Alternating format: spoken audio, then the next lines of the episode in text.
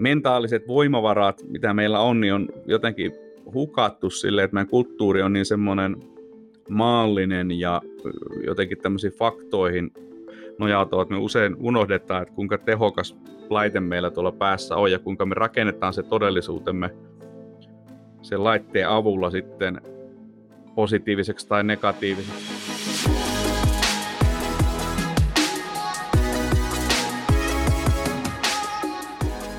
Jose Ahonen on mentalisti, taikuri ja kirjailija. Hän kuuluu maailmanlaajuiseen Psychic Entertainment Association-järjestöön, johon on hyväksytty vain 250 jäsentä. Tässä kolmen vinkin podcast-jaksossa puhumme Josen kanssa muun muassa siitä, miten kaivetaan esiin toisen ihmisen tunnetila pienistä vihjeistä kommunikaatiotilanteessa ja miksi kannattaa tehdä sellaisikin asioita, joita ei huvittaisi tehdä. Minä olen Joonas Villanen, tervetuloa mukaan!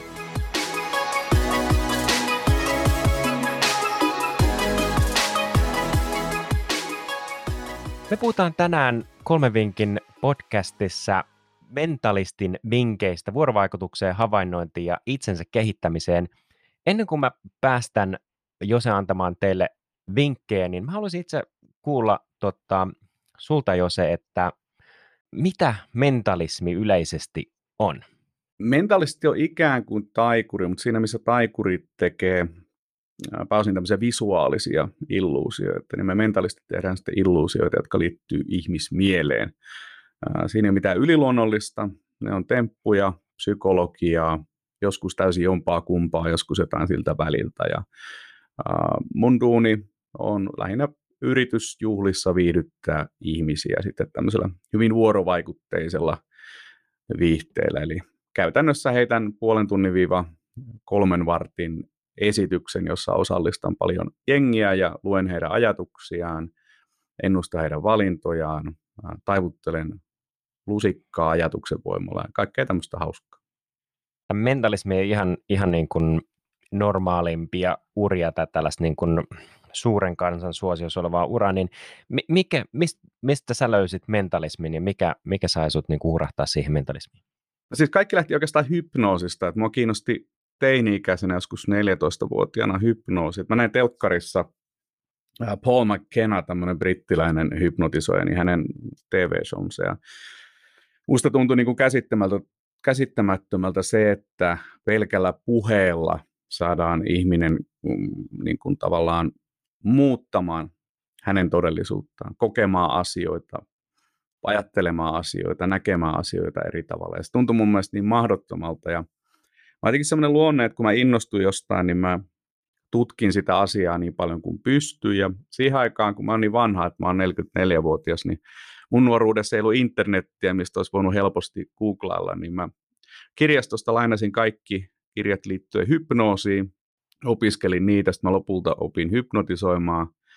Ja sitten se vähän unohtui, mä keskityin ihan muihin juttuihin ja tein oikeita töitä ja näin se markkinointialalla. Ja, ja tota, sitten mä olin vähän reilu parikymppinen, niin tuli sellainen käänteen tekevä hetki, että mä törmäsin ää, tämmöiseen close-up-taikuri, joka halusi näyttää taikatemppua. Mä en ollut taikuudesta kauhean kiinnostunut siinä vaiheessa, että mulle tuli, tai mun mielikuvat taikuudesta oli niin kuin lasten taikuri, tai sitten tämmöinen silinterihattu tyyppi, mikä taikoo kaneja ja näin, että se tuntui mun mielestä vähän semmoilta historia-jutulta enemmän.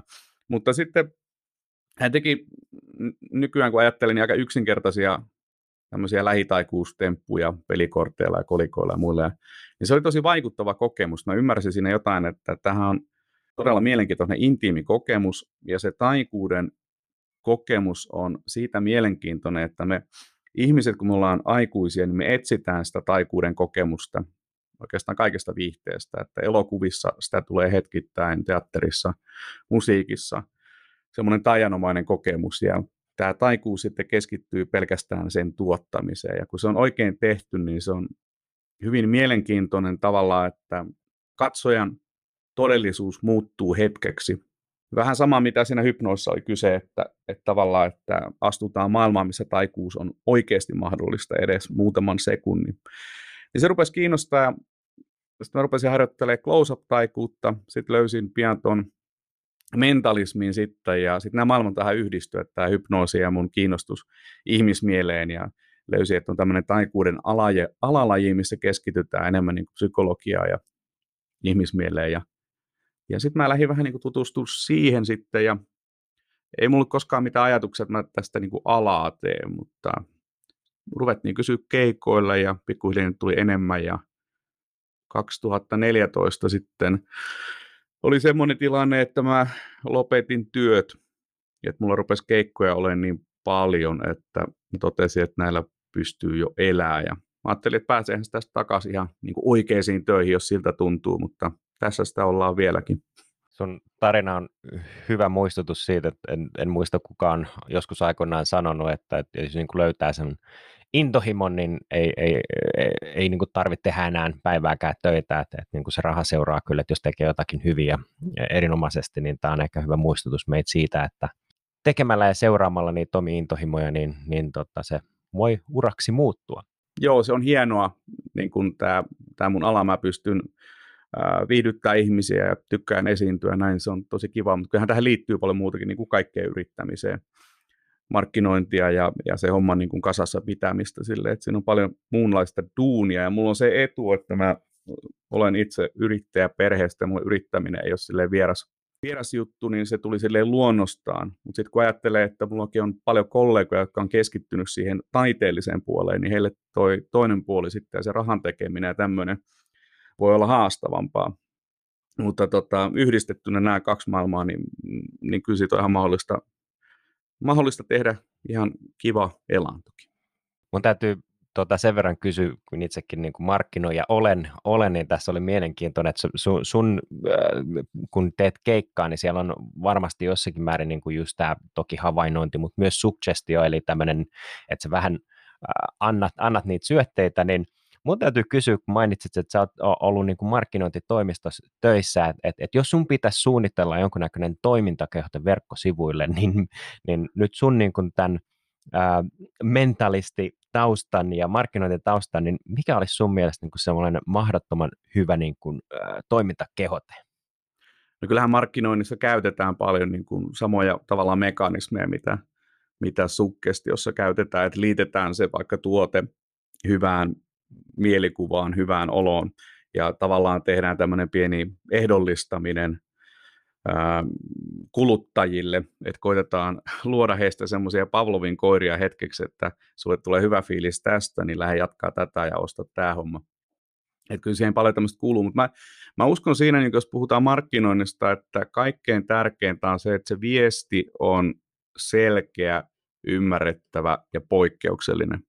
Eli kun mä seuraan vaikka yksityisyrittäjä ihan sama millä alalla, niin musta on hauskaa, että he tavallaan niin kuin kopioi toistensa nettisivujen tekstit ja mainokset.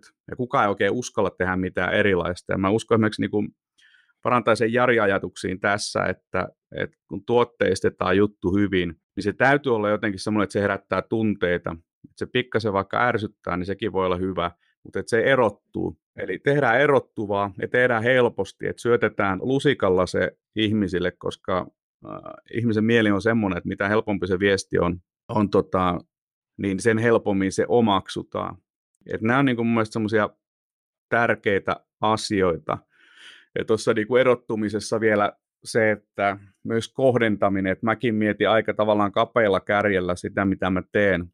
että mä keskityn just yritystilaisuuksiin. Mulla on paljon esimerkiksi insinööriä ja IT-puolen asiakkaita, ja ohjelmatoimistot tietää, että mä käyn niihin helposti, koska vaikka stand-up-koomikko voi olla vähän vaikeampi, ihan senkin takia, että esimerkiksi monissa IT-firmoissa on, on tota Suomessakin työntekijöitä monesta maasta, kulttuurit on erilaisia, ja myös tämä kielipuoli, että pystyn tekemään ihan samalla lailla englanniksi ja suomeksi. Niin mä oon löytänyt sieltä sen tavallaan markkinani, ja se, millä mä erotun. Ja myös se mun brändi, että mä en koita olla samanlainen kuin muut, vaan mulla on oma erottuva brändi. Ja alkuun, kun silloin sitä mietti, että tietysti itsekin jossain vaiheessa niin koitti olla semmoinen niin sanottu korporaatioystävällinen, helppo. Mutta sitten mä huomasin, että kun tekee rehellisemmin sitä omaa juttua, menee se edellä, niin kyllä se kiinnostaa ihmisiä enemmän. Et ei, ei, ei niin kuin esiintyjen tarvitse näyttää samalta kuin ne työntekijät siellä tai käyttäytyä samalla tavalla. Et toki niin kuin, mun mielestä yrityskulttuurissa, niin siellä on tiettyjä, tiettyjä lainalaisuuksia, että munkin show on silleen rakennettu, että se ei loukkaa ketään varmasti, ja siellä ei ole mitään semmoisia jokeja, että mistä tulisi sanomista, mutta kuitenkin pitää myös vähän olla niin kuin vaarallinen ja silleen vähän erilainen. Niin nämä mun mielestä samat asiat pätee markkinointiin hyvin.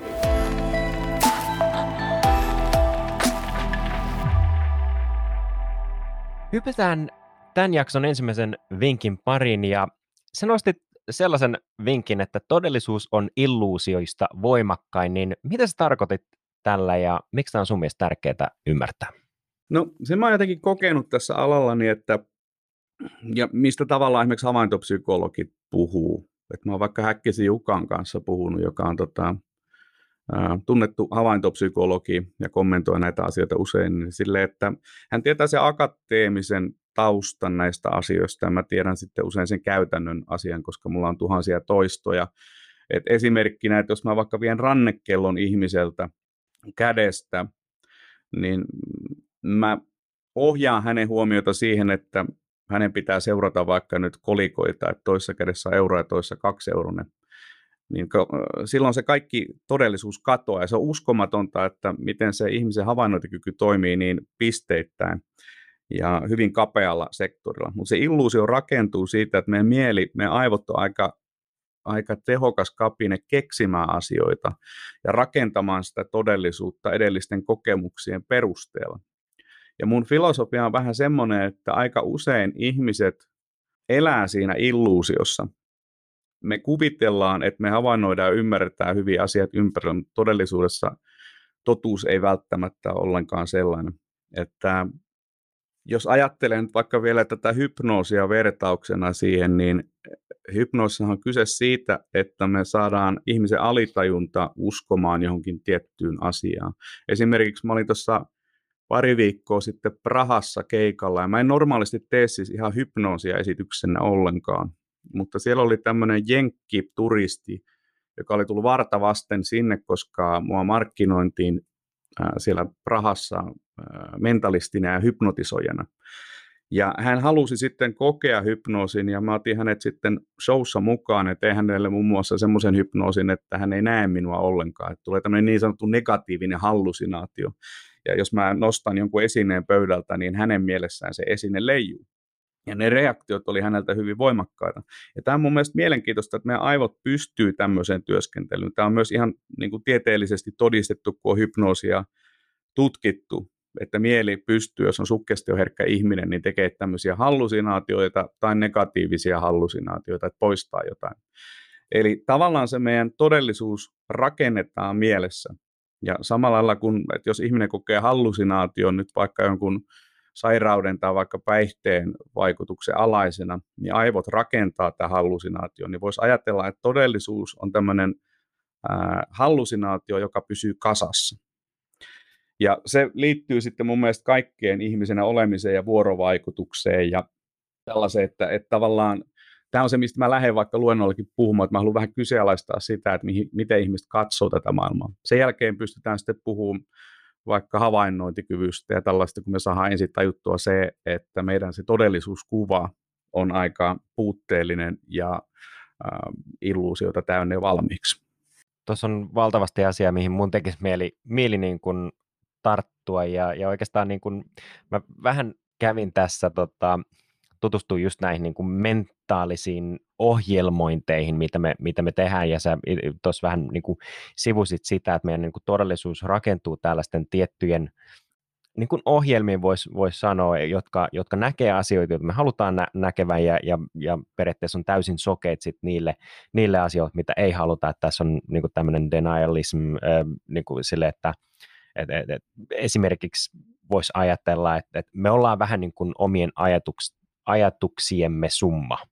Ja jos me halutaan nähdä ne kaikki tällaiset niin kuin epäonnistumiset, niin me ollaan meistä tulee vähän niin kuin semmoinen epäonnistuja ja, ja me kuvataan itseämme tällaisen niin kuin ää, epäonnisena ja, ja huonona ihmisenä versus se, että jos me rakennetaan sellaisia ohjelmia, jotka näkee niitä onnistumisia ja näin päin pois, niin, niin mä haluaisin ehkä kysyä noista niin kuin mentaalisista ää, niin kuin ohjelmista ja, ja näin päin pois, niin osaatko sä sanoa, että kuinka nuoresta lähtien tällaisia, niin kuin, kuinka nuoresta lähtien ihminen rakentaa mentaalisia ohjelmia, että kuinka nuorena se alkaa se ohjelmointi? Äh, otetaan tässä kaksi asiaa. Ensinnäkin tuohon haluan viitata vähän, kun, kun sanoit, että me äh, myös rakennetaan sitä mieltämme silleen, että jos me koetaan, että me vaikka ollaan jossain asiassa huonoja, niin sitten myös ajetaan itseämme vähän siihen suuntaan. Se on ihan täysin totta. Ja sitten tulee tämä tämmöinen niin kutsuttu Pygmalion efekti, joka tarkoittaa sitä, että me myös täytetään niitä odotuksia, mitä ihmiset meille antaa, myös negatiivisessa mielessä. Tätä on tutkittu kanssa paljon, että esimerkiksi äidin odotukset lasta kohtaan muokkaa suoraan tämän lapsen käyttäytymistä ja sitä, miten hän näkee itsensä. Ja armeijassa näiden tota, upseerien tai, tai tota, vaikka nyt sitten ylikersantti ja alikersantti ja kokelaiden odotukset vaikka alokkaisiin vaikuttaa suorassa suhteessa siihen, miten nämä alokkaat pystyy suoriutumaan vaikka kuntotesteistä. Eli jos, jos ihmistä oletetaan positiivisia asioita, niin hän todennäköisemmin täyttää niitä. Ja, ja sitten meillä on yhteiskunnassa tämmöisiä tavallaan rooleja, mihin me asetutaan, että rosvo ottaa rosvon roolia, poliisi ottaa poliisin roolia, he myös käyttäytyy sen mukaisesti myös kaikilta kehonkieleltä ja tällaiselta. Että jos katsoo vaikka poliiseja, niin heillä on usein aika niin kuin saman tyylinen kehonkieli, että siellä on ne peukalot siinä vyöllä ja se ryhti ja semmoinen tietty, tietty olemus Suomessa. Sitten taas muissa maissa on vähän erilainen. Mutta että me otetaan näitä rooleja ja tämä työyhteisössä toimii samalla tavalla, että jos työntekijältä oletetaan, että he, hän toimii tiety, tietyssä niin kuin tämmöisessä karsinassa, niin hän alitajusti helposti täyttää sen, mikä on mielestäni kiinnostavaa. Mutta sitten tämä toinen puoli, että missä vaiheessa näitä ruvetaan rakentamaan, niin mä sanoisin, että aina kun joku asia opitaan hyvin, niin se muuttuu automaattiseksi. Lähtien ihan siitä, että me, miten me puetaan vaatteet päälle, niin meidän täytyy sitä jonkun aikaa miettiä. Sitten meidän ei tarvitse enää miettiä. Tai vaikka ihan käveleminen. Käveleminenkin on loppujen lopuksi hyvin vaativa fyysinen prosessi. Se tasapainon hakeminen, lihasten ohjaaminen ja, ja kaikki tämä, siihen liittyy tosi paljon asioita, mutta kun me opitaan se, niin me ei tarvitse enää miettiä sitä, se muuttuu sinne automaation puolelle. Ja se on täysin fine, näin ihmisen pitääkin toimia, että me ei tarvitse aina miettiä joka asia, jos me mennään pesee hampaita, niin me ei tarvitse miettiä joka, joka tota, asiaa ja vaihetta siinä, vaan voidaan miettiä muita juttuja ja siirtää tämä prosessi sitten sille automaatille. Mutta kun tämä ongelma on myös se, että me mielellään käyttää näitä automaatteja ja näitä ohjelmia myös semmoisessa tilanteessa, missä välttämättä se ei ole kaikkein parasta.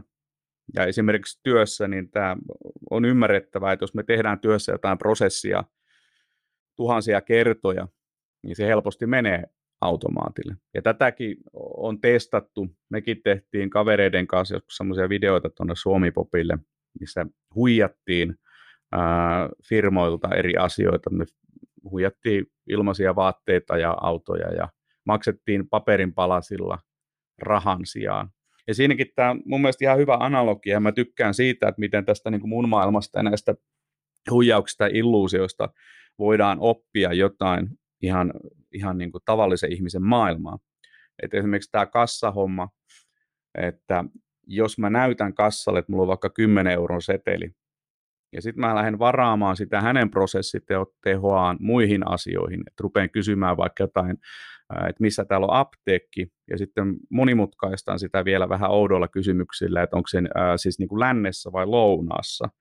Ja niin kuin, että tämä ihminen joutuu miettimään tällaisia, niin se prosessiteho varataan tähän odottamattomaan asiaan, jolloin tämä kassatyö menee automaatille, koska sitä on tehty niin paljon.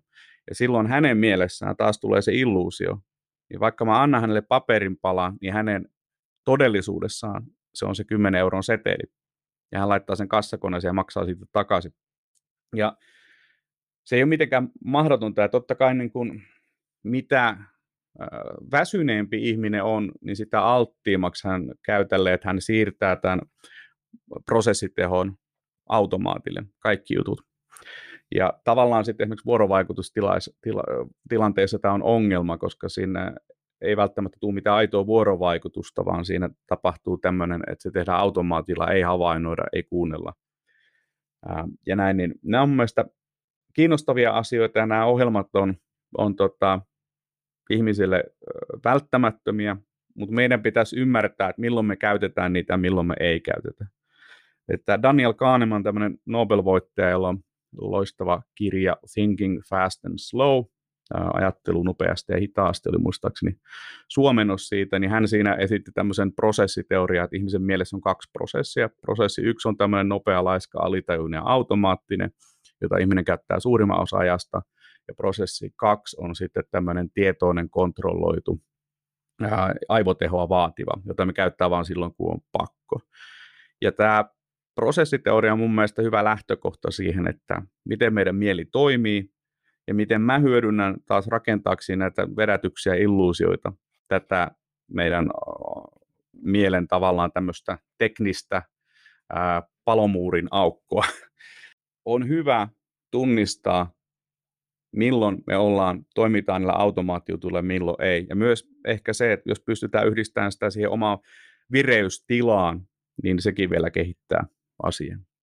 Todella paljon taas asiaa ja, ja oikeastaan mä haluaisin kysyä sulta, että, että, että niin kun on niin helppo mennä arjes vaan eteenpäin, pysähtymättä, ajattelematta, tuntematta, niin, niin, niin se, että jos mietin esimerkiksi työpaikkaa ja, ja niitä niin kuin työpaikalla tapahtuvia suhteita ja, ja muuta vasta odotuksia, niin, niin että jos, jos mä esimerkiksi havainnoin sitä mun työpaikkaa, niin mitä mä voisin valmistautua arjessa esimerkiksi niin kuin konfliktoimaan joitakin asioita, jos mä niin kuin tunnistan, että hei itse asiassa niin tämä kuulostaa kauheasti mun esihenkilöltä, että se on odotukset on aina, aina sellaiset, että niin kuin mä epäonnistun ja, ja se, se näkee sen maailman silleen, että niin kuin kukaan muu ei pysty paitsi hän ja, ja, ja että tämä on itse asiassa niin aika iso ongelma, jos me halutaan siirtyä tässä eteenpäin tässä niin kuin elämässä äh, silleen, että jokainen onnistuu ja mä haluaisin konfliktoida ja, ja näin, mutta haasteen on se, että sitten kun tulee tällainen valtava tunnereaktio, mä oon siinä tilanteessa, mä konfliktoin, niin sitten mulla tulee se automaatti ja, ja mä palaudun siihen niin kuin odotettuun rooliin versus se, että mä jotenkin yliajaisin sen tunnereaktion ja pitäytyisin siinä uudessa roolissa, joka on tämä niin muutos, muutoksen takana oleva tämmöinen äh, ehkä loogisempi minä, tämä niin kuin hitaasti ajatteleva minä, niin m- miten sä valmistautuisit tuollaiseen niin konfliktitilanteeseen tai yleisesti niin kuin jos miettii arjen tilanteita, että on, onko joku mielikuvaharjoitus vai, vai miten tässä voisi niin kuin rakentaa sellaista uutta ajatusmallia tai toimintamallia itselle, että, että, että tota, itse asiassa mä en, mä en enää halua olla toi epäonnistuja ja itse asiassa nämä odotukset, joita minuun kohdistuu esimerkiksi työelämässä, niin, niin mä haluan murtaa tämän, tämän niin kuin syklin tässä. Niin, niin mitä sä sanoisit, miten sä valmistautuisit tällaiseen? Mun mielestä tuossa sun kysymyksessä oli jo tavallaan vastaus ja viisaus mukana. Kaikki lähtee siitä havahtumisesta, että me toimitaan näin. Se on vähän sama, että kun jos vaikka äiti soittaa sinulle, niin sä rupeat puhumaan eri tavalla kuin että jos joku kaveri soittaa tänne, koska me otetaan ne roolit, että me puhutaan äidin, äidin kanssa eri tavalla, kaverin kanssa eri tavalla ja pomon kanssa eri tavalla. Meillä on tämmöisiä niin kuin sosiaalisia naamioita joka tilanteisiin. Niin siitä havahtumisesta, että miksi mä käytän näitä ja mitä siitä on hyötyä. Ja käydä se niin kuin tavallaan teknisti alkuun läpi, että mitkä on ne plussat, mitkä miinukset, mitkä on ne vaarat siinä, että jos mä heittän nyt tähän rooliin ja teen sun mukaisesti, niin rajoittaako se mua? Ja mitä tapahtuu, jos mä rikon sen kaavan? Jos mä rikon sen sosiaalisen roolin, mikä siihen tilanteeseen kuuluu, teenkin asiat toisella tavalla, mitä sitten tapahtuu, mikä on riski? Sitten jos kartotetaan se, että riski ei ole liian iso, me ei saa fuduja siitä, niin sitten meidän täytyy vaan tehdä se. Ja sehän on niin kuin silleen, että mulle tulee mieleen, mä olin tuossa viikko sitten kalastamassa – semmoisella pienellä lammella, siinä on sitä puistoaluea ja paljon tämmöistä tota, ulkoilualuetta siinä. Ja se tuli sellainen orava, se katteli se orava mua näin siinä ja sitten mä kattelin sitä. Sitten se kiipesi tuohon mun reidelle morjestaa ja oli siinä hetkessä, että se lähti pois. No minkä takia se orava kiipesi mun reidelle joku sanoo, että se luuli mua puuksi, mutta mä en usko siihen, vaikka ehkä puupää onkin, mutta mä luulen, että se ajatteli, että se saa multa ruokaa. Ja se oli oppinut ihmisiltä, että heihin voi luottaa, heiltä saa ruokaa. Yleensä ottaen luonnossa oravat varo ihmisiä, ei, ei tule kauhean lähelle, mutta tämä orava oli kokenut, että ehkä tuohon poikin noihin luottaa ja käy katsoa, että olisiko sillä jotain safkaa mulle. Me ihmiset ei ole paljon sen kummallisempia. Uudet asiat aina jännittää alussa, mutta kun me saadaan onnistumisia, positiivisia kokemuksia, me saadaan rohkaisua, me pystytään laajentaa sitä meidän roolia. Me pystytään laajentamaan ja puhkoon niitä tavallaan ennalta rakentamiamme rooleja, mihin ollaan asetettu. Et se alku on aina jännittävä, ihan samalla lailla kuin siitä oravasta, niin ihmisestä on jännittävää, mutta vaan tekemällä oppii.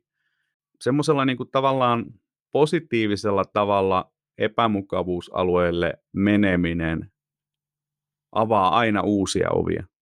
Ja mä oon kokenut sen mun alalla, tavallaan aina kun mä oon tehnyt isompia saavutuksia, ne on ollut semmoisia asioita, mitä mä oon pelännyt tosi paljon.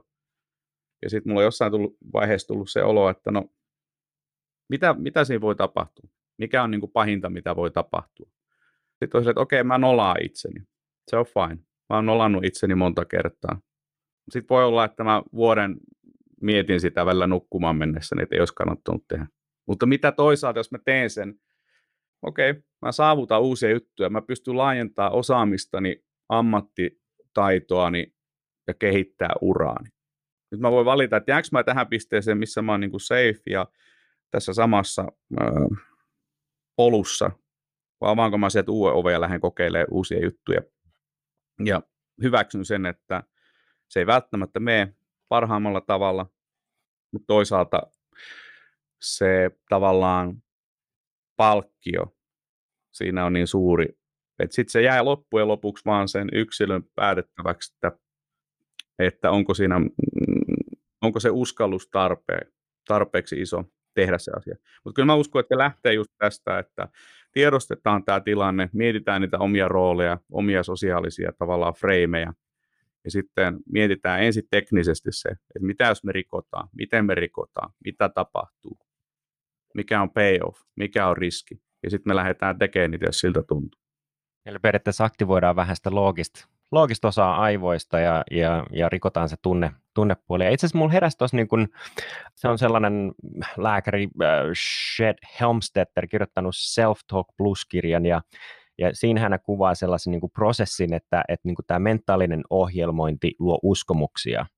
Nämä uskomukset luo ja muokkaa asenteita, asenteet muuttuu tunteiksi, tunteet määrittelee toiminnan ja toiminta määrittelee tietenkin lopputuloksen. Niin esimerkiksi tässä, jos ajatellaan tätä konfliktointiesimerkkiä, niin tässähän on se, että niin kun tämä ohjelmointi on se, että me uskotaan, että tämä konfliktointi on pahasta tai, tai ei, ei, me, voi, ei me voida tuollaista, että, että niin kun, se on jotenkin huono juttu. Ja uskomukset luo sitten tietenkin asenteita, että ää, en, en tykkää yhtään, tämä, tämä on mun arvojen niin vastaista, että, että mä jotenkin lähtisin näistä, näitä nostamaan, että, että mä oon vähän tällainen niin kuin down there tyyppi, että mennään go with the flow ja näin. Ja sitten asenteet muuttuu tunteiksi, aletaan pikkusen pelkäämään jopa sellaista konfliktia, että ah, en, en, en, en, ei, ei, ei toi ole niin kuin mun juttu lainkaan. Ja sitten se muuttuu toiminnaksi, no emme tehdä mitään, annetaan, otetaan vastaan kaikki se loka, ja lopputulos on se, että me eletään tällaisessa tosi epäterveessä ympäristössä. Ja mikä tässä on niin kuin silleen ikävintä on se, että me ei ymmärretä, että meillä on tietyllä tapaa se kaikki valta ja, ja, ja kyvykkyys niin kuin muuttaa se reaali, realismi, missä me eletään. Ja mun mielestä tässä ehkä niin kuin nykyyhteiskunnassa on, on, on ehkä liikaa sellaista keskustelua, että tällainen niin kuin jotenkin on helpompi uhriutua kuin, kuin ottaa se vastuu niistä omista valinnoista, koska sitä sympatiaa satelee just esimerkiksi niin kuin somessa. On tosi helppo sanoa, että mua on kohdeltu väärin ja, ja tosi ikävä juttu ja, ja sitten sieltä tulee niin kuin satoja, ellei tuhansia, ellei satoja tuhansia tykkäyksiä ja tällaisia niin kuin tukiviestejä ja, ja mä itse asiassa kuuntelin tässä aamulla just podcastia, Timcastin podcastia, jos nämä puhuu niin kuin näistä niin kuin TikTokin uusista trendeistä. Siellä on nimenomaan tämä, että, että siellä oli, oli tutkittu TikTokin ää, niin kuin nykytrendejä. Siellä oli yksi sellainen trendi, joka, jos niin kuin nuoret naiset erityisesti kohderyhmänä, niin, niin ää, tekee tällaisia päivityksiä, että he, heillä on, on, on niin kuin joku tämmöinen neurologinen ää, niin kuin vika tai muuta vastaavaa. Ja, ja, ja tota, sitten tämä lääkäri, joka oli tutkinut näitä, ne on sanonut, että tässä on niin kuin mielenkiintoinen ilmiö siinä, että, että näistä ajatuksista ja näistä niin kuin, ää, ää, tavoista, jo, joita me, niin kuin some on koulinut, niin niistä on muodostunut oikeita tällaisia neurologisia haittoja. Että sitä sellaista niin kuin haittaa ei ole ollut olemassa ennen kuin tämä TikTokin ja TikTokin tämmöinen niin kuin yhteisö ja, ja, ja, ja yhteen, yhteenkuuluvuuden niin kuin tarve on muodostanut, että, että yhä useammalla alkaa olla näitä samanlaisia haittoja, vaan sen takia, että me uskotaan ja, ja että, että ADHD on ehkä yksi yksi niin kuin yleisimmissä sanotaan, että mulla on ADHD, mä en pysty tekemään, mä en pysty keskittyä, da, da, da. ja, ja sitten sit tulee se todellisuus, että me ei oikeasti keskitytä, ei pystytä, kun, kun siitä tulee niin kuin se oma, oma niin kuin, ää, realismi. Ja, ja oletko havainnoinut vähän niin kuin samaa asiaa? Mikä sun näkemys niin kuin tällaiseen, että, että kun puhutaan tästä, että todellisuus on illuusioista voimakkain, niin nyt itse asiassa tämä niin kuin somen, somen vaikutus tähän meidän todellisuuden ja sen illuusion niin kuin luomiseen, niin, niin miten sä näkisit tämän modernin maailman? Sori, pitkä alustus. Mutta Ei tota... mitään. Oli hyviä pointteja ja on ihan samoilla linjoilla. Somehan on, on niin kuin illuusioista illuusioin kanssa, että, että siellä haetaan sääliä, siellä haetaan ää, kunnioitusta, siellä maalataan oma elämä paremmaksi kuin se on. Koska se on, se on mielestäni tosi mielenkiintoista, että eletään nyt niin kuin ensimmäistä kertaa semmoisessa ajassa, että ihminen pystyy, niin kuin, sanotaan, että ei tarvitse olla edes rikas. Rikka, rikas ihminen pystyy enemmän kontrolloimaan siltä, että mine, miten hänen elämä näyttää, tai julkinen ihminen, mutta nykyään kuka tahansa voi rakentaa sen illuusion siitä omasta elämästään näyttämään siltä, kun se haluaa. Olisi sitten niin kuin hienoa, tai olisi sitten sellaista, että kaipaa sääliä ja vastuun siirtäminen muille on aina helpompaa, se vastuuottaminen on vaikeaa. Ja musta tuntuu, mä en ole ihan varma, onko se kulttuurikysymys, niin kuin nykykulttuuri, vai onko se sitten tämmöinen sukupolvikysymys. Et mä huomaan jonkun verran sitäkin, että musta tuntuu, että niin sanotut milleniaalit ja Z-sukupolvi on tottunut tottunut jollakin tavalla ilmaisemaan itseään enemmän sellaisissa asioissa, että ei, ei huvita tai ei pysty ja tällaista, että, että mullakin on niin kuin, mä oon vielä sitä sukupolvea, että mun vanhempien vanhemmat oli sodankäyneitä ihmisiä ja se heijastui totta kai ja niin kuin meidät opetettiin silleen, että on vaan pakko, että on vaan pakko tehdä. Ja mun mielestä se on silleen tavallaan terveempi ajatus, vaikka se siinäkin omat ongelmansa toki on. Mutta mun mielestä on ihan hyvä se, että kun lähtee aamulla rakentaa päivää, niin vaikka ei kaikki huvittaisi, niin tekee ne, mitä pitää tehdä. Koska loppujen lopuksi siinä käy semmoinen, että se parantaa myös sitä omaa mieltä. Että sitten tavallaan se, että kun sitä vastuuta siirretään ja, ja tehdään tämmöistä uhriutumista, niin se helposti käy silleen, että se rupeaa ruokkimaan itseään ja se mentaalinen tasapaino menee niin kuin huonompaan suuntaan sen takia, koska ei enää oteta sitä vastuuta. Mä en tiedä, niin kuin, että mikä siihen olisi ratkaisu. Me ollaan silleen ton suhteessa aika syvällä suossa, mutta sitten siitä huomaa kuitenkin, että semmoiset ihmiset niin kuin pärjää ja tekee asioita, jotka tekee asioita, vaikka aina huvittaisi. Että eihän niin kuin, ei kukaan luvannut, että tämän maailman ja elämän pitäisi olla helppoa. Ja sitten pitää muistaa, että me eletään kuitenkin niin kuin sellaisessa maassa ja yhteiskunnassa, jossa aika moni asia on mahdollista melkein kenelle tahansa. Ymmärrän toki, että se on ne ponnistukset on suurempia, jos sä synnyt vaikka köyhään maahanmuuttajaperheeseen Itä-Helsinkiin, kun et sä synnyt, synnyt tota johonkin niin sanottuun hyvään perheeseen, mutta ei se mahdotonta ole, kun sitten on meillä oikeasti niin semmoisia maita paljonkin, missä se on, on käytännössä täysin mahdotonta päästä semmoiseen pisteeseen, mihin haluaa. Että, että tavallaan, että meillä on ne avaimet kädessä, me ollaan päästy vähän liian helpolla nyt jo monessa suhteessa. Että e, et sitten tavallaan se vastuun siirtäminen ja myös tämmöinen niin kuin säälin hakeminen on muodostunut jonkinlaiseksi normiksi jo, mikä on mun mielestä vaarallinen ajatus. Että toki ymmärrän, että kaikista ei tarvitse tulla yrittäjiä ja kaikki ei tarvitse olla mitään niin sanottuja menestyjiä.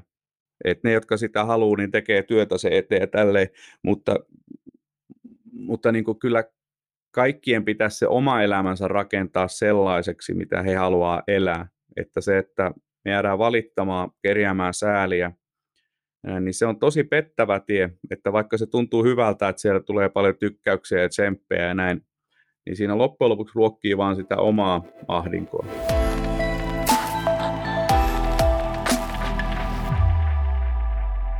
Hypätään tämän jakson toisen vinkin pariin. Sä sanoit vinkiksi, että mitä havainnoimme. Mitä sä tarkoitit tällä? No, mä tarkoitin taas sitä, että jos palataan vaikka siihen kellonviemisesimerkkiin, että ihmiset ei huomaa sitä, että se kello lähtee, niin mitä muuta ne ei huomaa. Ja mitä muuta me ei huomata semmoista, mitä me ei koskaan tajuta edes, että me ei sitä huomattu, koska me ei katsota. Sherlock Holmes sanoi aikoinaan, että katsot, mutta et havainnut. Ja sitten, että jos me puhutaan nyt vaikka ihmisen tulkitsemisesta, voidaan puhua vaikka kehonkielestä ja mikroilmeistä ja tällaisista, niin se on kaikki turhaa, jos ei me havainnoida. Ei niitä asioita näe muuta kuin aktiivisesti seuraamalla ja aktiivisesti olemalla läsnä. Ja musta tuntuu, että se on jotenkin iso ongelma, että kun me mennään näillä automaateilla, mistä puhuttiin näillä ohjelmilla, niin me enää olla läsnä. Ja semmoisessa tilanteessa, kun pitäisi olla tarkkana, pitäisi seurata vaikka mitä ihminen sulle puhuu, mitä se oikeasti tarkoittaa, koska se puhekin on vain pieni osa viestintää. Niin tämmöisessä tilanteessa musta tuntuu, että sitä voisi vähän tsempata ja ymmärtää se, että kuinka huono se meidän havainnointikyky oikeasti on. Ja mä oon niin tehnyt erilaisia harjoitteita ihmisille siitä, että yksi on vaikka siis tämmöinen, että me keskitytään vaikka sormen päähän. Mä pyydän ihmisiä salissa keskittyä heidän omaan sormenpäähän ja kerron, että pikkuhiljaa hän rupeaa tuntee siinä jotain.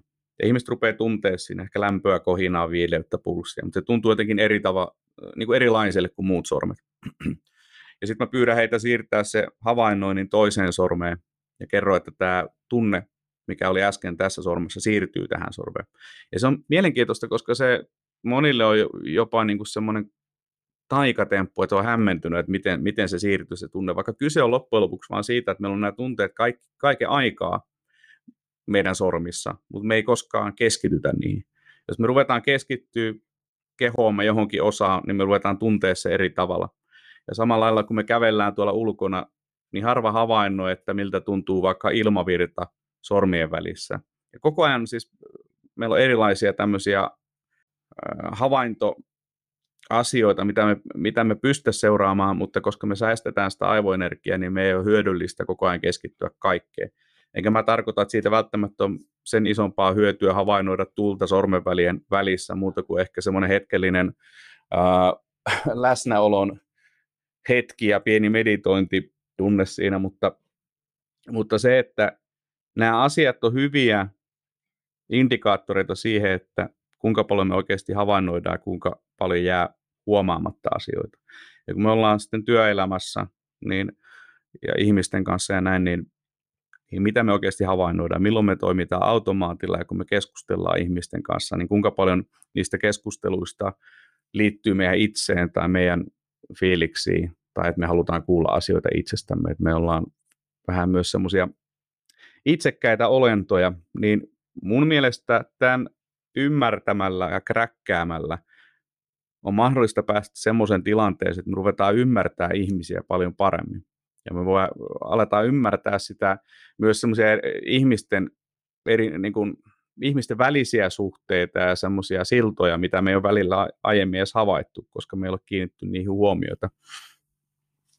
Niin mun mielestä olisi terveellistä, että kaikki ihmiset keskittyisivät tähän puoleen, etenkin vuorovaikutustilanteessa, että me ymmärrettäisiin toisemme paremmin, saataisiin meidän viesti paremmin ymmärrettäväksi ja myös nähtäisiin niistä ihmistä semmoisia tunnetiluja, mitä me ei ole välttämättä aiemmin nähty. Tota käyttäytymistä näkee tosi usein myyntitilanteissa että myyjä tulee ja, ja, ja se niin kuin ajatusmalli on se, että mä oon täällä vähän niin kuin opettamassa, kertomassa ja, ja niin kuin sä sanoit, niin että, että niin kuin ihmiset on itsekkäitä, ne haluaa kuulla itsestään ja asioita, niin, niin miten esimerkiksi tällaisessa niin kuin myyntitilanteessa voisi käyttää hyväksi tällaista niin kuin havainnointia. Et, e, tos, y, yksi esimerkki on, on toki niin kuin Brian Tracy, Tracy, joka on myynnin kouluttaja, sanoi, että ketä kysyy eniten kysymyksiä, niin silloin valta. Eli, eli et, olisiko myyntitilanteessa niin kuin kannattavaa vähän se, että et, et, et, niin kuin sen sijaan, että sä tuut silleen, että guns blazing ja, ja kerrot sitä omaa viestiä, niin, niin kääntääkin sen niin, että hei, mä oon kiinnostunut susta, kerro vähän, vai, vai tota, miten tällaista havainnointia voisi käyttää myyntitilanteessa hyväksi? Kun mä oon puhunut myyjille, niin mä oon kertonut, että joo, mä voisin opettaa teille tämmöisiä, tämmöisiä tavallaan vuorovaikutushakkerointitekniikoita, millä te saisitte ihmisen ehkä ostamaan, mutta siinä on se ongelma, että ne voi ostaa sen kerran, mutta ne ei tule enää takaisin, koska niille jää semmoinen olo, että se oli jotain outoa. Että se on, että tämmöisellä niin kuin, huijauksella ei pääse rakentamaan kantavia pitkiä asiakassuhteita. Olen ihan samaa mieltä siitä, että kysymällä kysymyksiä me saavutetaan enemmän tietoa, mitä me pystytään hyödyntämään siinä myyntiprosessissa. Ja mä oon lähtenyt siitä, että myyjän olisi hyvä unohtaa tai ainakin laittaa taka-alalle se, että hän on myyjä. Vai jos lähestytään sitä asiaa tavallaan niin kuin asiantuntijan kautta ja sellaisen, että me halutaan auttaa ihmisiä. Me kartoitetaan se ihminen, ihmisen tilanne ja ollaan kiinnostuneita siitä ihmistä, koska siinä on myös semmoinen mielenkiintoinen asia käy, että taas palataan tähän, että me ollaan itsekkäitä ihmisiä, niin jos meistä ollaan kiinnostuneita, niin me tykätään sellaista ihmistä. Se luo, luo tämmöisen niin kuin nopean yhteisymmärryksen, niin kutsuttu rapport, niin jos me ollaan kiinnostuneita ihmistä, hänelle tulee semmoinen olo, että vitsi, että tämä henkilö, hän niin kuin, häntä kiinnostaa tämä juttu oikeasti, kerro sille lisää, sitten hän antaa ratkaisun siihen ongelmaan, mikä on. Ja esimerkiksi kun mä vaikka asuntoja ostanut, niin on nähnyt monenlaista asuntovälittäjää ja se on mielestäni mielenkiintoinen, mielenkiintoinen esimerkki siitä, että toiset menee silleen, että niillä on tavallaan se harjoiteltu paketti ja ne kertaa sen, että mitä tässä on ja edut ja bla bla näin. Ja sitten mun mielestä hyvät myöt on ollut silleen, että ne on vähän kysellyt tilanteesta, että mitä sä niin tarvit. Ja sitten sanonut myös suoraan, että jos siinä hänen kohteessa se kuvio ei ole välttämättä mulle sopio, mutta käydään katsoa, että siinä on monia hyviä ominaisuuksia, jotka saattaa myös niin kuin ratkaista nämä, nämä tota, muut ongelmakohdat. Ja, ja, ja sitten siihen tulee ihan erilainen keskustelu, että myynnissä on kuitenkin kyse vuorovaikutuksesta siitä, että meidät, ensimmäinen asia on tärkeä, että me tulee semmoinen olo, että me on helppo olla tämän ihmisen kanssa, että tulee se yhteisymmärrys. Sitten toinen, että vielä auttaa, että jos me tunnetaan, että me pidetään siitä ihmisestä, että tämähän on kiva tyyppi ja luotettava tyyppi. Ja sen jälkeen sitten vasta niin kuin rakennetaan se, että mitä sä nyt tarvit ja tehdään se kauppa sitten, koska sitten siitä käy silleen, että ihmisille jää hyvä fiilis siitä, niin se rupeaa suosittelemaan tällaista myyjää kavereille sille, ja palaa myös sitten tämän, tämän myyjän tota, kanssa yhteistyöhön silloin, kun aika on sopiva. Mutta mun mielestä nämä, nämä liittyy niin kuin paljon tämmöisiin asioihin, että, että on nähnyt paljon huonoja myyjiä, jotka tavallaan tuputtaa sitä tuotetta ja kertoo se niin kuin tuote edellä sen asian, eikä niitä kiinnosta yhtään, niin kuin, että mikä mun mindset on. Että semmoinen yksinkertainen esimerkki, että jos mä vaikka et, olisin nyt enemmän esteettinen ihminen ja mä haluaisin himaani jonkun tämmöisen stereosysteemiä, mulla olisi semmoinen, mä oon nähnyt jotain tämmöisiä hienoja, ja mä en tiedä äänentoistosta mitään, niin mä oon miettinyt semmoinen, että se olisi hyvän näköinen siinä. Eli mä ajattelen jo lähtökohtaisesti enemmän sitä niin kuin sisustuselementtinä. Sitten jos mä menen audiokauppaan ja he rupeaa puhumaan niin kuin vateista ja ampereista ja tällaista, me puhutaan ihan eri kieltä. Eli monessa asiassa, että vaikka me myydään melkein mitä tahansa, niin pitäisi ymmärtää, että mikä se ostajan kiinnostus tätä asiaa kohtaan on, mikä on se, mikä häntä puhuttelee, koska usein myynnissä on kyse myös siitä, että me täytetään jonkinlainen emotionaalinen kohta tälle, tälle ihmiselle ja myydään jonkinlaista illuusiota tai myydään jonkinlaista todellisuutta, mitä hän haluaisi siihen omaan elämäänsä. Ja melkein mitä tahansa kun myydään, niin siihen liittyy tämmöisiä tavallaan arvoasioita ja mielikuva-asioita. Ja silloin olisi tärkeää ymmärtää, että mikä se tämän ostajan vastaanotto tavallaan tunneelämä sillä hetkellä on. Ja me osataan puhua samaa kieltä ja myydä sille ihmiselle, vaikka se olisi sama tuote, mutta se miten me myydään se, niin liittyy eri asiat. Millaisia, tota, jos sun pitäisi lähteä tuon pohjalta niin kun myymään, oikeastaan niin tässä ei välttämättä edes tuotteelle eikä palvelulla väliin, mutta, mutta jos miettii niin esimerkiksi kysymyksien kautta, niin millaisia kysymyksiä sä kysyisit, jotta sä pystyisit selvittämään ton, ton niin kuin tunnelatauksen tai arvopohjaa tai muuta, niin miten sä lähestyisit niin kuin sun asiakasta öö, kysymyksiä, millaisten kysymysten kautta? Niillä kysymyksilläkään mun mielestä niin suuri voima, vaan sillä, että mitä ne vastaukset on. Mitä tämä ihminen puhuu, minkälaisia sanoja hän käyttää. Jos nyt käytetään vielä sitä stereoesimerkkiä, niin johan, jos hän puhuu tämmöisellä visuaalisella termeillä, että hän tuli katselee, katselee vaan näitä ja hän näki tuossa niin kuin, jonkun tuommoisen hyvän näköisiä juttuja tälle, että me saadaan jotain vihjettä siitä, että ihmiset kuitenkin ne puhuu, niin he käyttää riippuen tilanteesta vähän erilaista terminologiaa ja antaa sillä usein vihjeitä niin kuin siitä mindsetistä. Ihmiset on tosi erilaisia. Jotkut ää, ei tee tätä juuri ollenkaan, että se on hyvin niin kuin pragmaattisia. Toiset taas on enemmän tunneihmisiä ja ilmaisee tunteitaan avoimemmin. Mutta usein heiltä jotain vihjettä löytyy. Ja sitten nämä kysymykset kanssa, että jos ajatellaan, että meillä on vaikka joku tämmöinen aloituskysymys, että me mietitään se, niin sitten, että ei olisi mitään tämmöistä niin kysymyspatteristoa, vaan me reagoidaan. Mitä tämä ihminen sanoo, ja kysytään siitä lisää, että sitten tulee semmoinen niin orgaaninen keskustelu, ja ollaan silloin skarppina, ja koitetaan seurata, että mitä hän vastailee, ja viedä sitä luonnollisesti, koska ihminenkin aistii se aika nopeasti, jos se tavallaan se puhe on harjoiteltu. Ja jos se tavallaan se menee semmoisen tietyn skriptin mukaisesti, niin sitten se voi olla, että se toinen ei halua olla näyttelijä siinä roolissa, mikä hänelle on annettu, vaan hän lyö sen poikki. Mutta sitten on tosi vaikea välttää semmoista normaalia keskustelua, koska me ihmiset ollaan sosiaalisia eläimiä ja sillä puheella ja keskustelemisella on tosi suuri voima. Niin, eli tässäkin palataan oikeastaan tähän vinkkiin kaksi, josta juuri puhuimme, eli, eli niin kuin havainnointikyky, eli pitää olla vähän niin kuin silleen avoin vastaanottamaan sen, sen niin kuin asiakkaan viestit, eikä niinkään tehdä olettamuksia. Että tästähän on paljon puhuttu, että, että me oletetaan tietty juttu, tie, niin kuin, että miltä joku näyttää tai miten se on pukeutunut, ja me tehdään se olettamus, että ei, ei, ei se tuosta tätä autoa tai äh, niin kuin näin päin pois, niin, niin se, että, että, tekee tilaa sellaiselle avoimelle keskustelulle kuuntelee, mitä sanotaan ja, ja poimii ne ne sanat, että jos siellä on visuaalisen, visuaalinen sanastokäytös, joku tunteellinen sanasto tai, tai joku muu, muu, muu niin kuin sanasto, niin, niin pyritään mukauttamaan sitä omaa viestiä ja keskustelua sit siihen, siihen ja fasilitoidaan sellainen, niin kuin, että siitä tulee se vähän niin kuin turvallinen ympäristö tehdä niitä päätöksiä.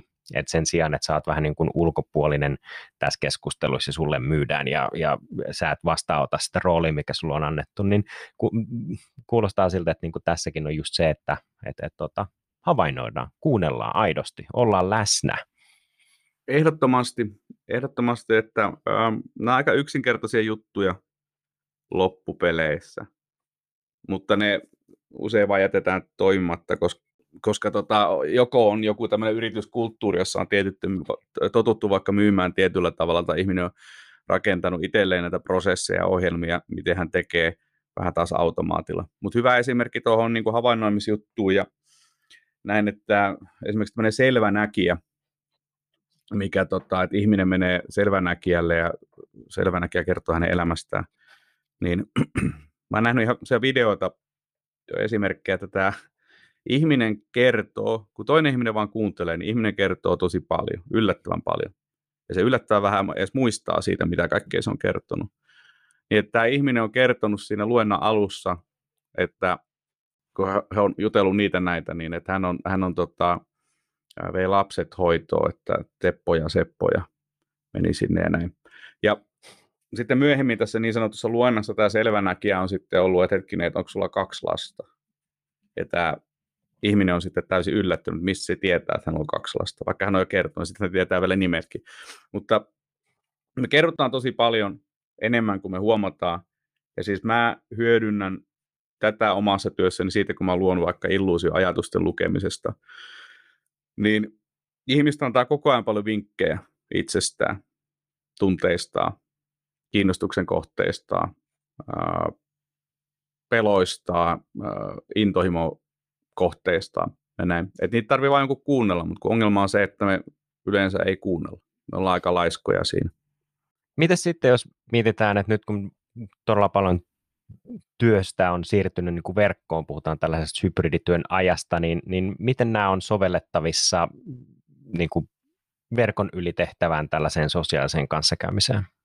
Niin, siis äh, siinä on ongelmansa silleen, koska se ei ole ihan vielä ainakaan niin kuin normaalia vuorovaikutusta, koska me tekniikan takia koetaan kaikkia viiveitä ja joudutaan pitää taukoja. Ää, meillä on niin kuin kehonkielisesti normaalissa tilassa. Et jos me esimerkiksi tässä oltaisiin nyt face to face, niin sitten helposti meidän peilisolut aktivoituu ja me ruvetaan niin kuin PSA kehonkieltä ja kaikkea tällaista tapahtuu semmoisella niin mikrotasolla, mitä me ei välttämättä niin kuin tietoisesti edes huomata, joka on osa sitä vuorovaikutusta. Eli se on selkeä, että kun me tehdään etänä, niin siinä katkaistaan aika paljon asioita pois, jolloin pitää keskittyä enemmän siihen viestiin. Viestiin ja, ja tota, puheeseen. Et puheestakin pystyy päättelemään tosi paljon asioita, että vaikka kun poliiseita on joskus kouluttanut ja jutellut näiden poliisikuulustelijoiden kanssa, niin kun tehdään kuulustelua, niin siinähän seurataan niin monia asioita yhtä aikaa. Kaikki kehonkielet, jutut, ilmeet, mutta sitten puheestakin niin kuin puheen tauot, painotukset, puheen rytmi, tonaatiot, sanat, mitä käytetään. Siellä on niin kuin tosi paljon kamaa, josta me voidaan päätellä monenlaisia asioita siitä, että mikä tämä ihmisen viesti on ja minkälaisia sanoja käyttämällä esimerkiksi hän voi kertoa saman asian vähän eri tavoin ja näin.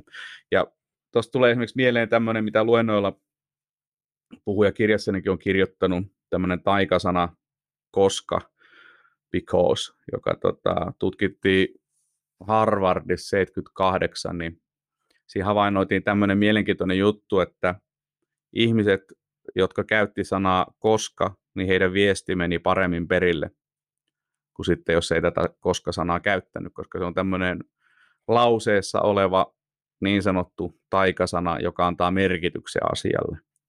Eli meidän kielikin rakentuu näin, että siellä on erilaisia, erilaisia sanoja, jotka mm, yhdistelee asioita, luo kuulijalle vakuuttavuutta ja merkitystä.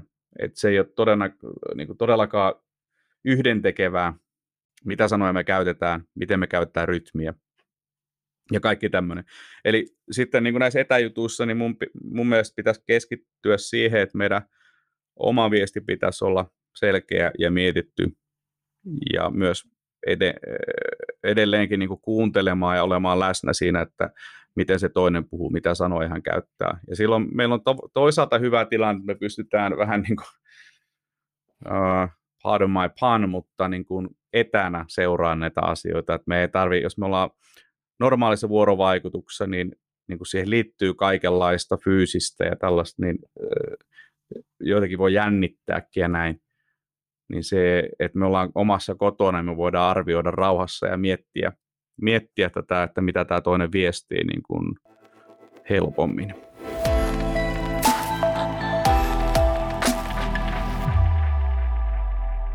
Hypätään kolmannen ja viimeisen vinkin pariin. Tota, juttu varmaan riittäisi vaikka, vaikka ja kuinka, niin tota, siirrytään eteenpäin. Sanoit kolmanneksi ja viimeiseksi vinkiksi niin mindfulnessin, niin miksi sun mielestä mindfulness, mindfulness on, on, on tärkeä? Mulle se oli ensinnäkin niin kuin kahdella tavalla henkilökohtaisesti tärkeää. Siinä kävi silleen, että mä rupesin ymmärtämään tämän läsnäolon ja ei-läsnäolon eroja jotenkin selkeämmin, ja mä pystyn nykyisin arjessa tiedostamaan sen, että mikä tämä ero on. Mutta sitten toisaalta ihan se, että yleiseen hyvinvointiin se on mun mielestä todella tehokas tekniikka. Ja, ja mindful, mindfulness-meditaatio, niin kun mä usein, kun mä vielä luentoa, mä kysyn, että kuinka moni meditoi, niin se on tosi harva, että sanoisin yleensä niin kuin alle 10 prosenttia. Ja kun mä oon keskustellut ihmisten kanssa, minkä takia ei, niin heillä liittyy vähän tämmöisiä, usein mitä kuulen on se, että en mä pysty olemaan ajattelematta, niin kuin, että mulla tulee vaan ajatuksia niin paljon. Ja se ei ole ongelma, koska siihen ei meditaatiolla edes niin kuin tähdätä.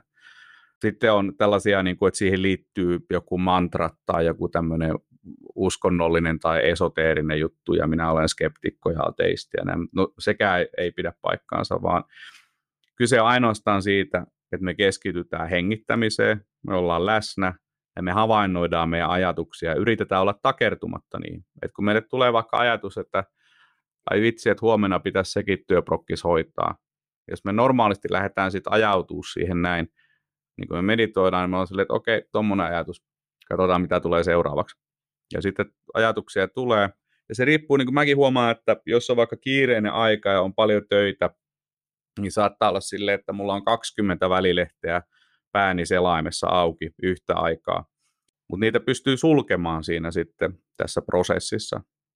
Keskittyy ainoastaan hengittämiseen. Ei tarvi olla mitään ihmeellisen tota, maagista hengitystekniikkaa edes. Ei, Wim Hof-jutut on sitten erikseen, mutta ihan normaalisti hengittää, koittaa keskittyä se hengittämiseen, olemaan läsnä ja olemaan vaan tarttumatta ajatuksiin. Se on niin kuin se ensimmäinen vaihe.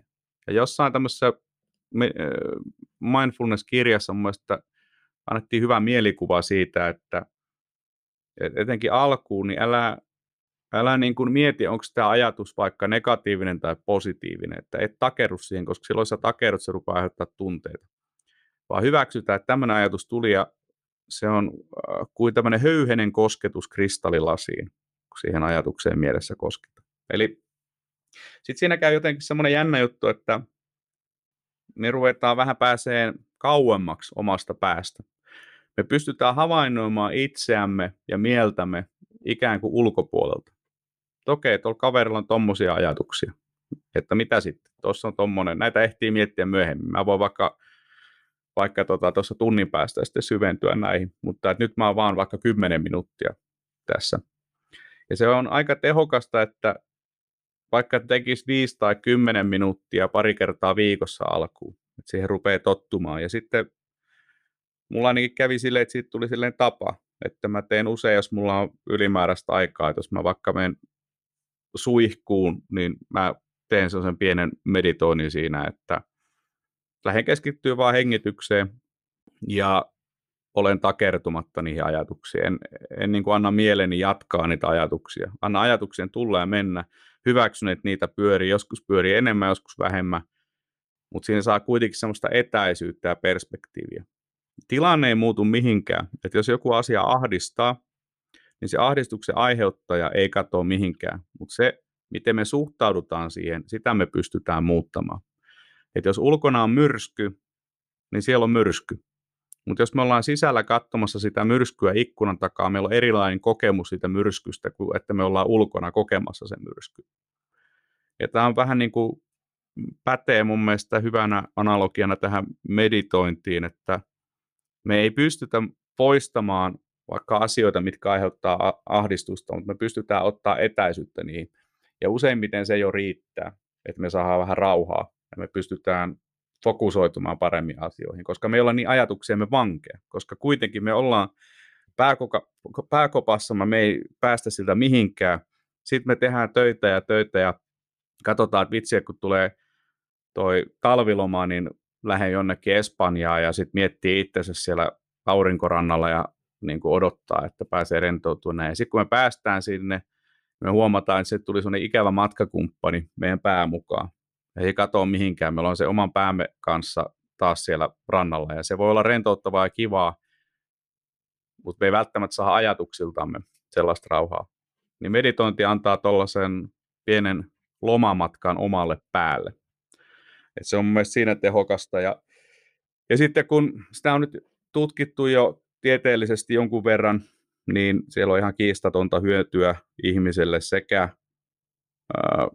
psykologisesti että fyysisesti, että on todettu, että parantaa aivoja myös ihan fyysisellä tasolla meditointia, toisaalta sitten ää, jaksamista ja, ja, ja kaikkea, kaikkea tota, ihmismieltä elvyttävää vaikutusta on todettu tämmöistä aika verrattain pienestäkin meditoinnista aiheutuvan, joten suosittelen sitä. Ja sitten kun se nivoutuu näihin asioihin, mistä nyt tänäänkin on puhuttu, siihen havainnointiin ja läsnäolemiseen näin niin, niin paljon, että mä huomasin itse sen oma elämäni kautta, että se oli suuri merkitys, paransi sitä mun läsnäolon taitoa, niin mielelläni suosittelen myös muille. Ja tuossa on ainakin oma sarjassa on, on niin helppo helppo nähdä se, että, että niin kun, kun kaikki tuntuu tärkeältä, niin sitten tulee just tämä niin kun efekti, että sä unohdat vähän niin kuin itse, sä hyppäät siihen oravan pyörään, teet vähän niin kuin kaikkea, et täydellä niin kuin huomiolla, vaan pakko saada tämä, ja oh, nyt on pakko saada toi, oh, sieltä tuli joku viesti, pakko vastaa siihen nyt heti, ja, ja sitten tulee semmoinen niin kuin, no, oravan pyörä, joka kuluttaa sitä niin kuin mentaalista kapasiteettia ja, ja niin kuin väsyy tosi nopeasti ja, ja, ja, ja niin kuin, ei edes huomaa, kuinka vasuri kaikki on tehty. Että siitä tulee vaan sellainen kuin pakko, pakko, pakko, pakko. Ja mä opin tuon vähän niin kuin kans kantapain kautta ja, ja, ja tota, en tee mitään niin kuin aamumeditaatio per se, mutta on huomannut se, että esimerkiksi se, että tämäkin on tutkittu juttu, että jos ensimmäinen asia, mitä sä teet, niin otat kännykän, katot sähköpostit, käyt läpi, niin sä asemoidut heti aamusta alkaen siihen, että päivä on jonkun muun kuin sun. Ja silloin niin kuin alitaintaisesti niin siellä tapahtuu sellaisia valintoja, mitkä ei palvele niin kuin sitä sua, vaan, vaan tulee just tällainen niin kuin palvelu, asenne, että, että niin kuin kaikki heti pakko saada nyt eteenpäin, ja, ja, ja se, se on niin kuin tosi kuluttavaa pitkässä juoksussa. Ja se oli Ryan Holidayn uh, kirja Ego is the Enemy, niin siinä vähän niin kuin mainittiin myös, myös siitä, että niin kuin on harjoiteltava näkemään itsensä pieneltä etäisyydeltä, jotta pääsee niin kuin pois sen omien ajatuksensa parista, ja se on sellainen niin kuin luonnollinen egon vastalääke, Eli silloin päästään vähän niin kuin sinne syvemmälle tarkkailemaan niitä oikeita tarpeita. Ja se oli mun mielestä niin kuin kivasti sanottu, koska on niin helppo pitää niistä omista ajatuksista kiinni ja, ja, ja näin, mutta mikä on loppuviimeksi niin tosi rare itsetuntemus. Siihen ei harvoin törmää. Ja mun mielestä se, mistä sä puhut, niin on nimenomaan sitä, että niin kuin itse, itsetuntemuksen parantaminen ja, ja sen kautta niin kuin siihen arkeen keskittyminen ja sellaisten asioiden vaaliminen, jotka tuo siihen sun arkeen jotakin lisää, eikä vie sitä sun huomioon pois semmoisiin vääränlaisiin asioihin. Millaisia meditaatioita sä teet omassa arjessa? On, onko sulla jotain esimerkkiä, että et, et, et, onko sulla tällaisia niin kuin affirmaatioita, että teet sä, toistat sä jotain asioita itsellesi, vai onko se ihan vaan puhtaasti sitä, että sä istut ja olet ja, ja toivotat tervetulleeksi ne ajatukset ja päästä irti, vai, vai mitä kaikkea sä teet niin kuin omassa arjessa? No se riippuu vähän, mä teen aika monenlaisia, että toi, toi perus, että havainnoin niitä ajatuksia, mä teen sitä aika paljon, aika pieniä pätkiä, että vähän riippuen miten on aikaa, että viidestä minuutista varttiin yleensä. Mutta tota, sitten jos mennään tämmöiseen itsensä kehittämiseen, niin kyllä mä oon paljon niin kuin rakentanut sitä mieltäni kohtaamaan uusia asioita sillä, että mä oon tehnyt tämmöisiä visualisointiharjoituksia ja liittänyt niihin tämmöistä vähän niin kuin itsesukkestiota esimerkiksi. Sitä voi monilla tavalla, että jos on visuaalinen ihminen, niin voi kuvitella vaikka tämmöiset värit pitää hengittää, että hengittää sisäänpäin jotain väriä, joka edustaa itselle nyt vaikka sitten kasvua ja rohkeutta ja tämmöisiä positiivisia asioita, mitä tota, sillä hetkellä kokee kaipaavansa ja sitten taas ulospäin hengittää tämmöistä, tämmöistä tota, stressiä, ahdistusta ja tällaista tämmöisiin asioihin liittyvää väriä, niin se esimerkiksi toimii mulla ihan hyvin, kun on visuaalinen ihminen, mutta se on tavallaan vain yksi, yksi niin kuin tapa, että kukin voi keksiä tämmöisen oman, oman tavan, että se voi lähteä vaikka, jos on fyysinen ihminen, niin se voi lähteä niin kuin lihaksista myös, että on ihan hyvä vaikka tehdä tällaista, että aika jännittää lihaksia ja miettii silloin näitä niin kuin ahdistusta aiheuttavia asioita ja sitten rentouttaa hengittää ulos. ja ajattelee sitten näitä tota, positiivisia juttuja. Että näitä voi ihan monella, monella eri tavalla. Mutta sitten mulle niin kuin tulee esimerkiksi mieleen, että mä teen eräänlaista meditaatiota myös, kun mä esiinnyn. Että ihan sama, että teenkö mä mentalismikeikan vai pidänkö puheen. Niin ennen kuin mä menen lavalle, niin mä koitan olla semmoisessa paikassa, että mä pystyn katsomaan yleisöä rauhassa. Ja mä rupean projisoimaan sellaista tavallaan niin kuin rakkautta heitä kohtaan. Että mä koitan nähdä ne, että vitsi nämä on hyviä tyyppejä. Mä mietin vähän, kattelen erikseen ihmisiä ja mietin, että mikähän ton historia on ja mitähän siistiä toi on tehnyt ja semmoista, että mä saan, vaikkei sillä hetkellä tuntu siltä, saattaa olla, että on, on niin kuin tosi ärsyttävä päivä ollut ja mindset on ihan, ihan tota väärä tavallaan lähteä vaikka puhumaan ihmisille, niin mä huomannut, että toi on aika tehokas siihen, että sen saa käännettyä sen oman mielialan semmoista, kun sinne ihmisten eteen menee, niin se tavallaan välittyy myös se, että mä tykkään teistä ja mulla on kivaa tässä. Ja sitä voi lähteä niin kuin myös semmoista niin kuin itsekkäistä lähtökohdista, että voi miettiä sitä yleisöä, että te olette ihan parhaita, koska teidän takia mä oon tänään täällä. Te olette ihan parhaita, koska mä saan palkkani teidän takia te olette ihan parhaani, koska mä pääsen matkustelemaan ja tälle. Että se voi lähteä niin kuin kukin hakee siihen se oman kulmansa, mutta toikin on yhdenlainen semmoinen niin kuin meditaatio- ja mielikuvaharjoituksen muoto, mikä mä huomannut, että on, on silleen tehokas. Ja tämä oli semmoinen, se oli varmaan 1900-luvun alun, 1800-luvun lopuun jossain siinä kohin, niin tämmöinen taikuri teki tällä tavalla, että kun hän oli isossa teatterissa näytös, niin hän aina meni sieltä niin kuin ennen näytöstä sieltä esiripu välistä kurkkimaan sitä yleisöä ja hän, hän hoki siinä hiljaa itsekseen, että I love you, I love you, I love you, I love you. Ja hänen, hänen tytär itse asiassa kertoi tämän sitten niin kuin tavallaan taikuuden historian kirjoihin tai juttuun. Ja mä niin kuin, se jotenkin kolahti mulla, että mä ymmärsin, että siitähän se on kyse, kun me ollaan ihmisten edessä, niin paras tulo, tulos tulee siitä, kun meillä on semmoinen mielentila, että me tykätään siitä hommasta, me ollaan kiinnostuneita niistä ihmisistä. Ja tätä voisi kaalata niin kuin ihan mihin tahansa juttuun, että jos mennään vaikka neuvotteluihin yhden ihmisen kanssa, niin me voidaan tehdä siihen alkuun pieni mielikuvaharjoittelu ennen kuin sinne tilaan mennään, että miten me halutaan kohdata se ihminen. Että vähän valmistaa sitä mieltä siihen.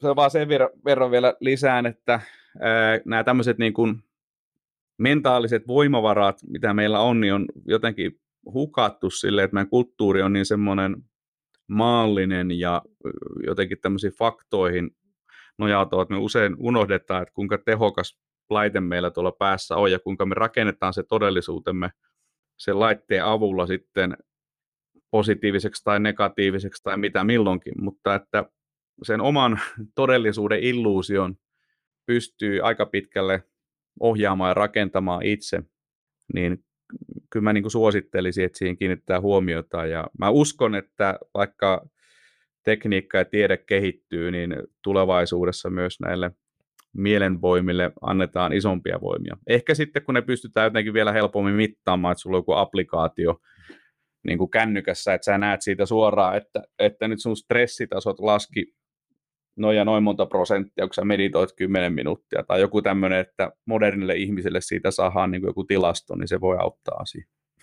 Ja mun mielestä tämän, tämän pohjalta me voidaan surutta niin kuin murtaa sellainen ö, myytti, joka liittyy mindfulnessiin, että, että, että on joku tietty tapa tai aika, jolloin sun pitäisi niin kuin rauhoittua, vaan tämä mindfulness, mitä mä kuuntelin sun tarinoita just niin kuin ennen kuin menee lavalle tai ennen kuin menee jonnekin miittiin tai myyntitilaisuuteen, niin se voi olla hyvinkin lyhyt tällainen mindfulness-hetki, jolloin sä muistutat itseäsi tai toistat jotain tiettyjä asioita, tai se voi olla pitempi, useamman vaikka 10 minuuttia, jolloin sä rauhoitut niin todellisuudessa. Ymmärsinkö mä oikein, että periaatteessa niin mindfulnessia voi harjoittaa päivän mittaan oikeastaan missä vaan toimistolla, autossa? Vaikka keität kahvia, niin sä voit sen kahvinkeiton ajan miettiä pelkästään sitä kahvin keittämistä ja sä voit keskittyä siihen, että miten sä teet joka liikkeen tietoisesti. Voit keskittyä, miltä se kahvipannu tuntuu, ja keskittyä siihen pelkkään kahvinkeittoon se hetki ajan. Niin tämmöinenkin tekee jo sen, että me ei funtsita niitä juttuja, mikä päässä pyörii, kaiken aikaa. Me saadaan pieni rauha siltä. Et niin kuin pelkästään jo tämmöinen pieni hetki täyttä läsnäoloa keskittyen siihen asiaan, mitä tehdään. Mielellään kuitenkin semmoinen, mikä ei vaadi ihan älyttömästi tehoa, koska sitten se on kuluttavaa, mutta jos tehdään joku tämmöinen yksinkertainen asia, no jos me tehdään se tosi tietoisesti ja keskittyen vaan siihen, niin, niin se on mun mielestä sinällään aika, aika mielenkiintoista. Ja äh, sitten kun siitä tulee semmoinen, semmoinen tavallaan totuttu juttu arjessa, niin se on tosi hyvä. Totta kai niin kuin, äh, ihmiset myös sanoo, että, että no he harrastaa mindfulnessia vaikka kun he käy lenkillä tai vaikka tota, tota, tota, kun kutoo jotain. Niin joo, tavallaan se on rauhoittumista ja näin, mutta mä uskon, että monella se menee sillä tavalla vähän ohi, että siinä kuitenkin pystytään miettimään muita juttuja näitä, vaikka toisaalta mieli miettii vaikka sitä kutomista tai juoksemista, mutta se, että pystytä syventyä siihen yhteen asiaan täysin ja antaa aivoille vähän rauhaa muilta asioilta, niin pelkkä tämmöinen juttu jo on niin kuin mun mielestä erittäin hyvä ottaa arjessa haltuun. Ja sitten näet, että joskus sama se nyt missä sitä sitten on, että mindfulnessia voi harjoittaa ihan missä tahansa, että siinä voi periaatteessa olla vaikka katuporra vieressä, koska idea on se, että sä hyväksyt sen, mikä sun ympäristö tällä hetkellä on, sun tarkoitus ei ole rauhoittua sinällään. Se on vähän eri juttu, vaan tarkoitus on, että sä oot läsnä siinä tilanteessa ja tunnet, miltä susta tuntuu, miltä susta fyysisesti tuntuu, minkälainen olo tällä hetkellä on. Ja olla takertumatta niihin ajatusten kierteisiin. Patan hei tähän jakson loppuun, niin ehkä yhden ja viimeisen kysymyksen. Öö, saattaa olla, tämä on ollut monelle ehkä se kaikkein pahin kysymys, joten varaudu pahimpaa. Jos sun pitäisi valita yksi biisi, joka kuvastaa sua, niin minkä biisin sä valkkaisit ja miksi? Mä, mä ehkä lähtisin tämmöiseen etiopialaiseen artistiin kuin Mulatu Astatke.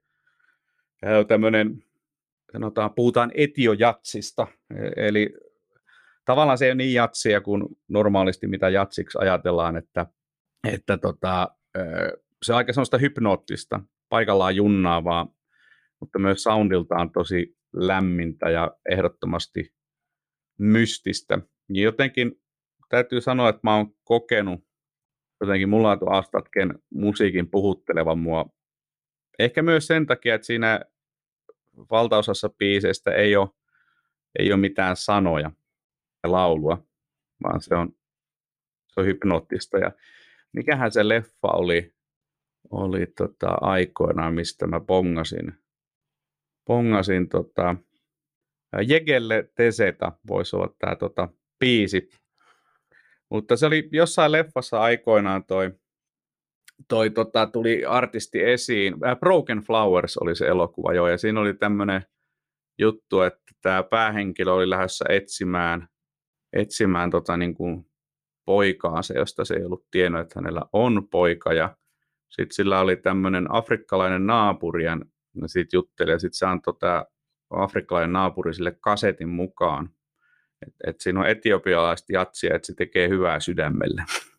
ja, ja mä sitten tykkäsin siinä siitä soundtrackista ja, ja sitten perehdyin tuohon tota, artisti enemmän. Ja jostain syystä se on pysynyt mukana niin kuin yli 20 vuotta tässä mun elämässä, niin mä valitsen sen hyvä ja erinomainen valinta. Siis, äh, tässä on noussut niin mielenkiintoisia tota, musagenrejä, että täytyy tosiaan viime jaksossa lupasin tehdä Spotify-listan, niin, niin päästään kuuntelemaan.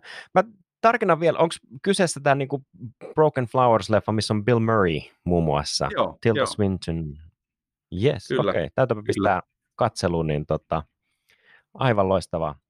Hei, Jose, kiitos kun olit mukana, mukana tässä ja, ja tota, aivan valtava määrä asiaa, jota, jota kuulijat pääsee nyt purkamaan tämän jälkeen. Ja oliko vielä jotakin, mitä haluat listata vai laitetaanko jakso nippuun? Ei mulla mitään lisättävää. Toivon, että, että tota sieltä jäi jotain ajatuksen tynkiä ihmiselle mieleen ja muistetaan kyseenalaistaa todellisuuttamme.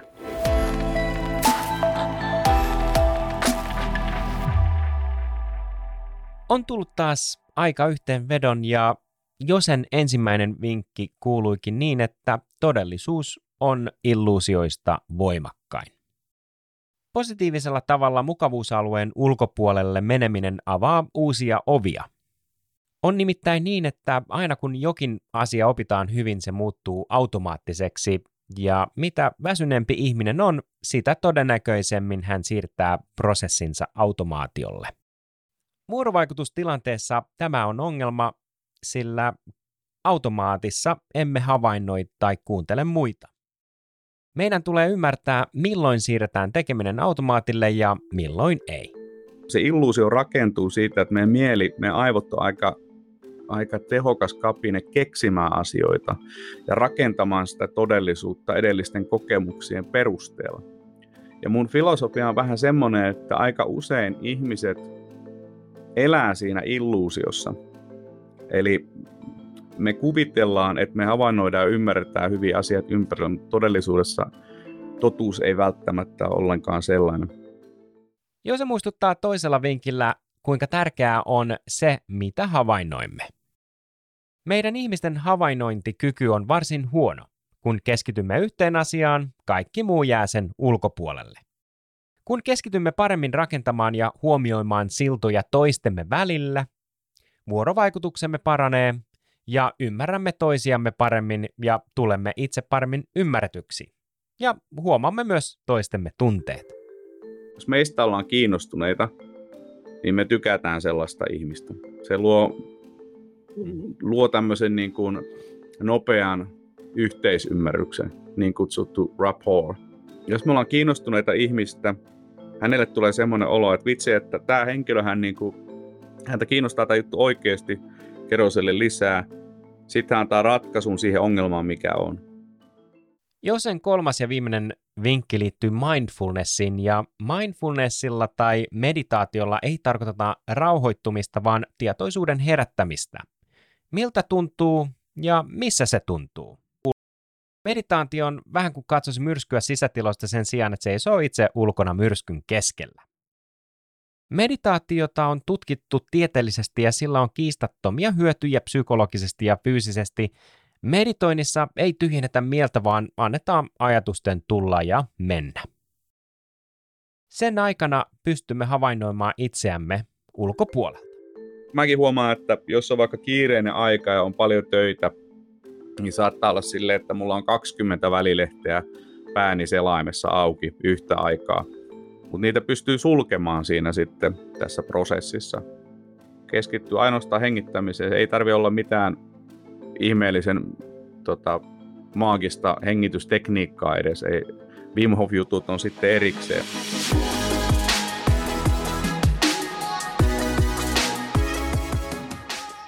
Kiitos kun olit mukanamme oppimassa uutta. Minä olen Joonas Villanen ja me kuulemme ensi jaksossa.